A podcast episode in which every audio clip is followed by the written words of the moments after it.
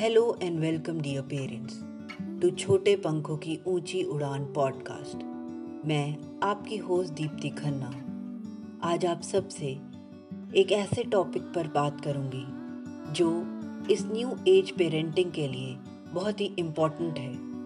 वो आपकी parenthood journey में बहुत ही वाइटल रोल प्ले करता है।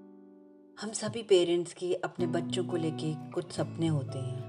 हम हमेशा उन्हें खुश देखना चाहते हैं।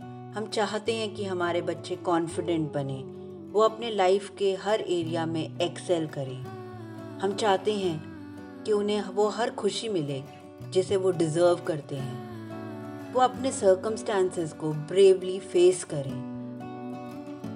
पर क्या आप जानते हैं, इन सब के चलते हम सभी अपने बच्चों से कुछ अनरियलिस्टिक एक्सपेक्टेशंस रखने लगते हैं। हम उनका कंपैरिजन करने लगते हैं। और ये भूल जाते हैं कि हमारा बच्चा यूनिक है। वो एक इंडिविजुअल पर्सनालिटी है। उसकी अपनी स्ट्रेंथ और वीकनेसेस हैं।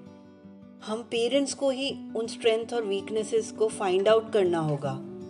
उन्हें उनकी इंडिविजुअल पर्सनालिटी के साथ हैप्पीली एक्सेप्ट और सेलिब्रेट करना होगा, ताकि वो अपनी लाइफ में एक्सेल कर सकें।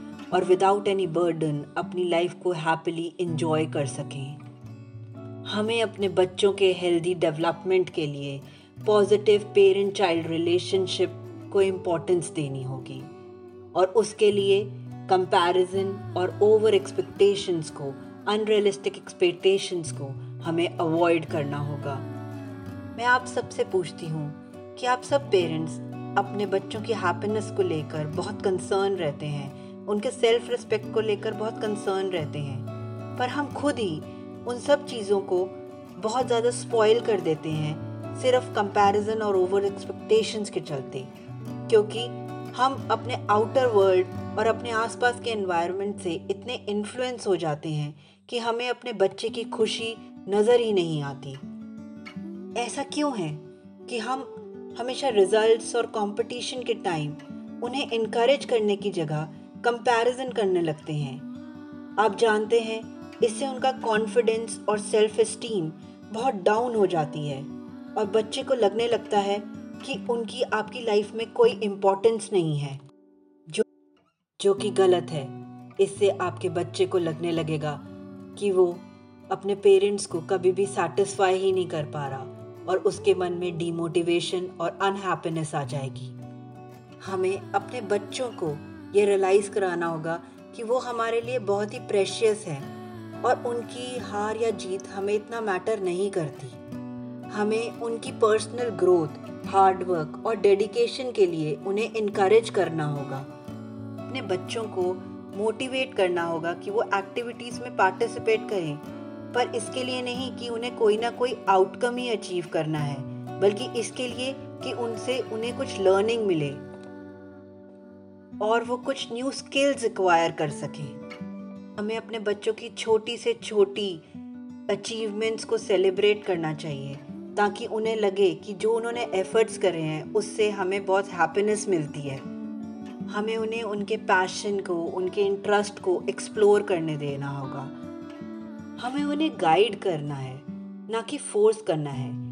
यस yes, हमें अपने बच्चों को फोर्स नहीं करना। ताकि वो अपना डिसीज़न इंडिपेंडेंटली ले सके।